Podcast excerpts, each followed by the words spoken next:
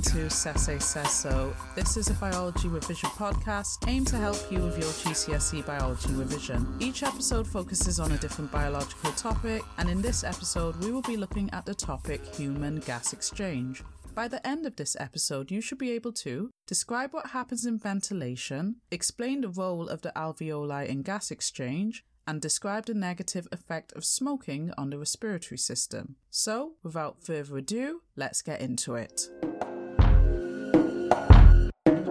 The respiratory system is responsible for carrying out the process breathing. Now remember, do not confuse breathing with respiration because they are two different things. When you hear the word breathing, the first thing that should come to mind are the organs, the lungs. They play an important role in breathing. Breathing can be split into two stages. Now, I know what you're thinking. The first stage is clearly breathing in, and the second stage is clearly breathing out. Well, if you did think this, this is incorrect. The first stage of breathing is actually known as ventilation, which includes inhalation, breathing in, and exhalation, breathing out. And the second stage of breathing is gas exchange. During ventilation, changes occur to the thorax and the respiratory system, depending on whether you are inhaling or exhaling. During inhalation, the following changes occur. The diaphragm moves down and contracts, the intercostal muscles contract contract, the rib cage moves up and out, the volume of the thorax increases, and the pressure of the thorax decreases and gas rushes in. During exhalation, the following changes occur. The diaphragm relaxes and moves up to the dome shape, the intercostal muscles relax, the rib cage moves down and in, the volume of the thorax decreases, and the pressure of the thorax increases and gas rushes out. Okay, well, now it's time for our first pit stop.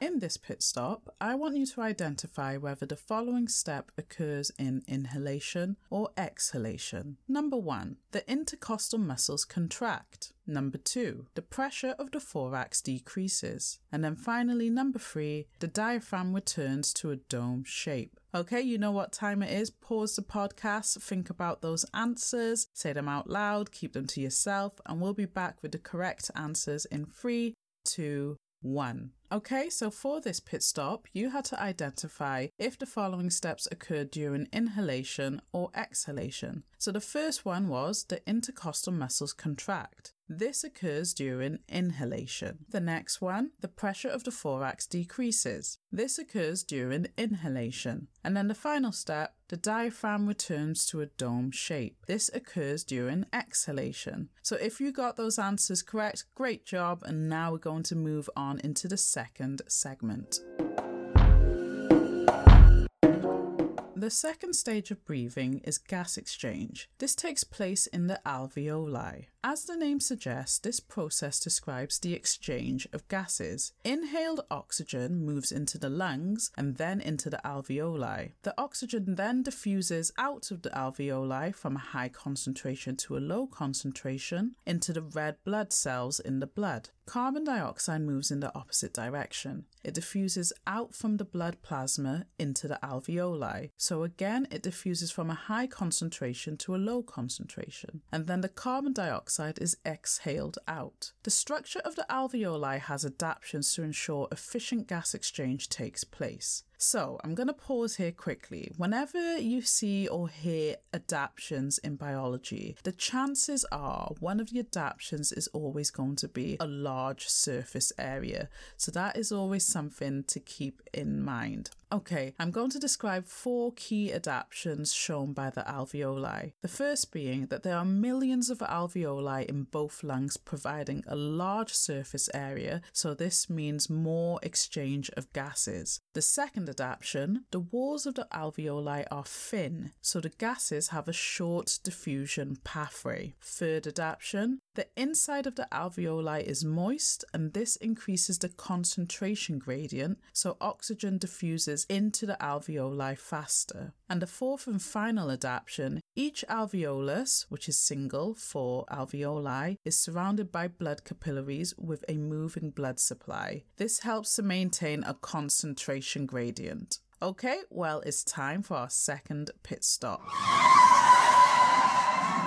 For this pit stop, I would like you to answer the following questions. Number one, how does oxygen and carbon dioxide move during gas exchange? Number two, what direction does carbon dioxide move in? And then finally, number three, why are thin walls an advantage to the alveoli during gas exchange? Okay, you know what time it is. Pause the podcast, think about those answers, say them out loud, and we'll be back with the correct answers in three, two, and when. So for this pit stop, you had to answer the following questions. So now we'll go over the answers. So number one, how does oxygen and carbon dioxide move during gas exchange? The correct answer is by the process diffusion. Number two asks, what direction does carbon dioxide move in? So it is out of the blood into the alveoli and then out of the body. Then finally, number three asks, why are thin walls an advantage to the alveoli during gas exchange? Exchange. And the correct answer for this, it provides a short diffusion pathway, therefore, gas exchange will occur faster. Okay, so if you got the answer to those questions correct, well done. And now we're going to move on into the final segment.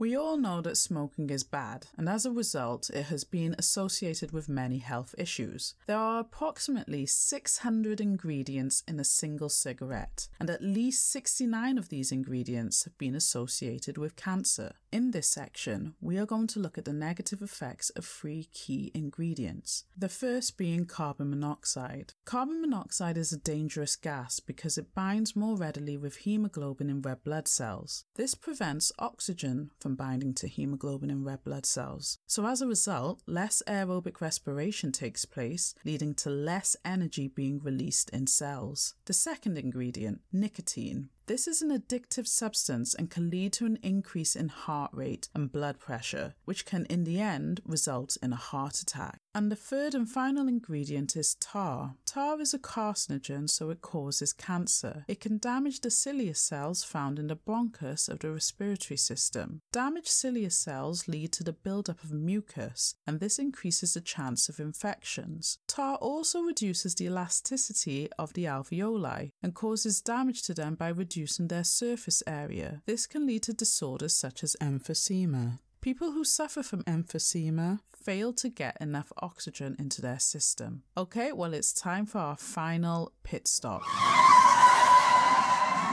These are the end of episode summary questions, so get a notepad, book, or use your phone so you can write down the answers. Question number one Name two ingredients found in cigarettes. Question number two Name two diseases caused by smoking. And then finally, question number three What structural adaptation of the alveoli is affected by tar? Okay, well, pause the podcast, give yourself a chance to write down those answers, and we'll be back with the correct answers in three, two, and 1. So, for the end of episode summary questions, you had to answer the following questions. So, number one was name two ingredients found in cigarettes. If you named any two out of the possible three, which were carbon monoxide, tar, and nicotine, that would have given you those marks. Then the second question name two diseases caused by smoking. For this, you could have put emphysema and cancer. And then finally, question number three what structural adaptation of the alveoli is affected by tar? It is the surface area and it is reduced by tar. Okay, well, if you got the answer to those questions right, great job. And now we're going to move into the closing segment. So there you have it, human gas exchange in a nutshell. Remember, these episodes are here for your listening pleasure, so take full advantage of them. Be sure to follow me on my social platforms at Sese Says on Instagram for daily biology updates, and remember to subscribe to my podcast channel, which can be found on most streaming platforms. Join me again for the next episode where I will be reviewing the topic respiration. Why? Because Sese says so.